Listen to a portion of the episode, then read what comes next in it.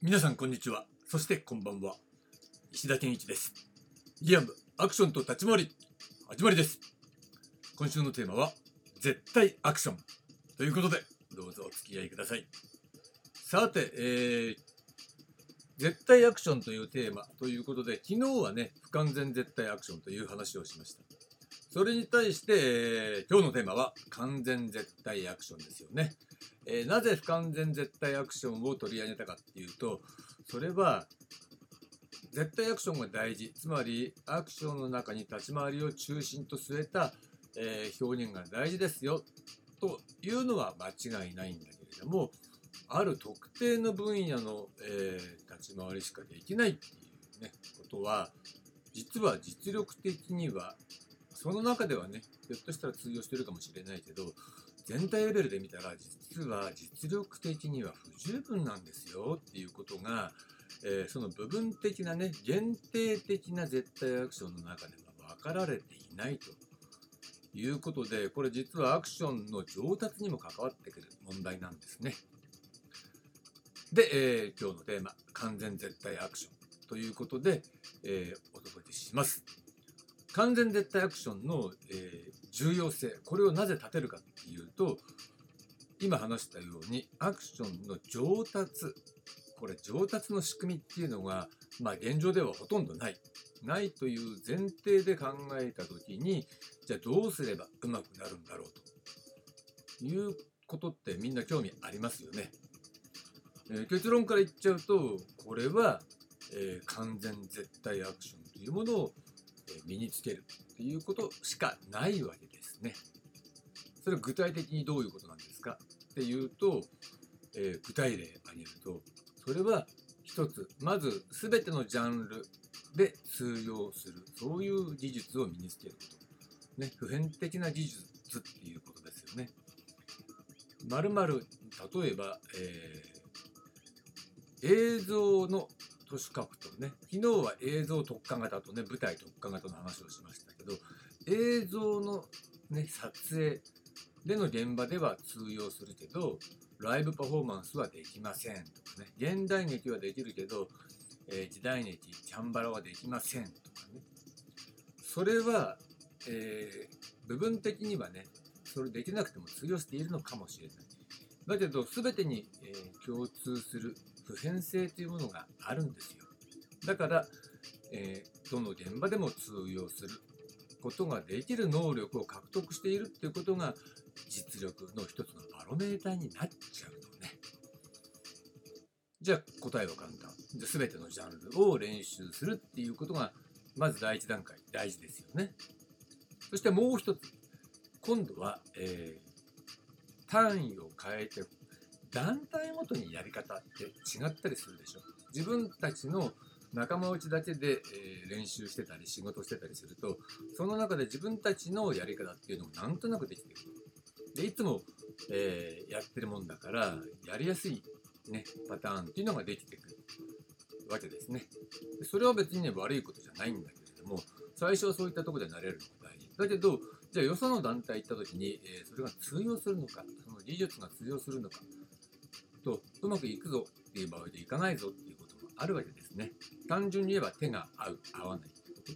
それで個人レベルに還元したらね、えー、それぞれいろいろな個性を持った人たちがいるわけですよね。で、どの人とやっても手が合う、合わないっていうことで言うと、どの人とやってもね、手を合わせることができないと、えー、その人は実力がないっていうことになっちゃううん、手を合わせることがまずできるからこそ、えー、次の段階として自分のね表現力としての実力を発揮できるというわけで手が合わなかったら実力は発揮されません。だから逆にね、えー、自分が実力者であっても相手が自分の実力に、えー、追っついてこなければね自分の持ってる力を100%出すってことがなかなか難しいわけだ。だから一人ではねアクション表現っていうのはできないっていうね。そこのところの難しさっていうのはもうこれも歴史的に証明してる。どんな上手い人でも周り絡みとかが下手だったらその人が持って実力が発揮できないそういった方も含めてね、完全絶対アクションということで、えージャンル、団体、個人、どこを行っても、どこでい、え活動しても、どの人とやっても、え手が合うっていうか、通用する、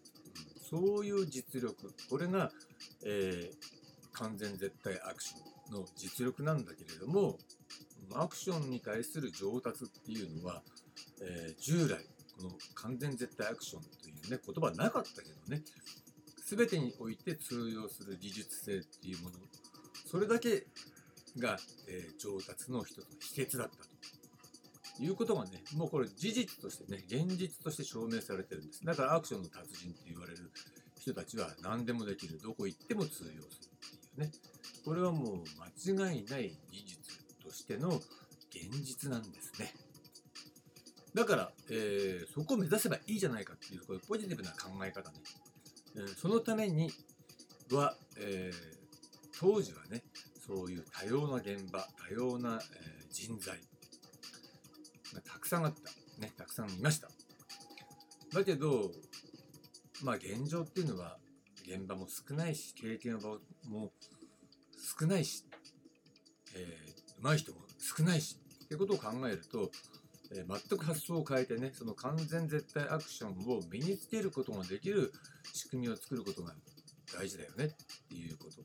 そうすることで、えー現場に依存するような、えー上達の仕組み。それはアクション全盛期までの話。だそれ以降、えーアクション全盛期を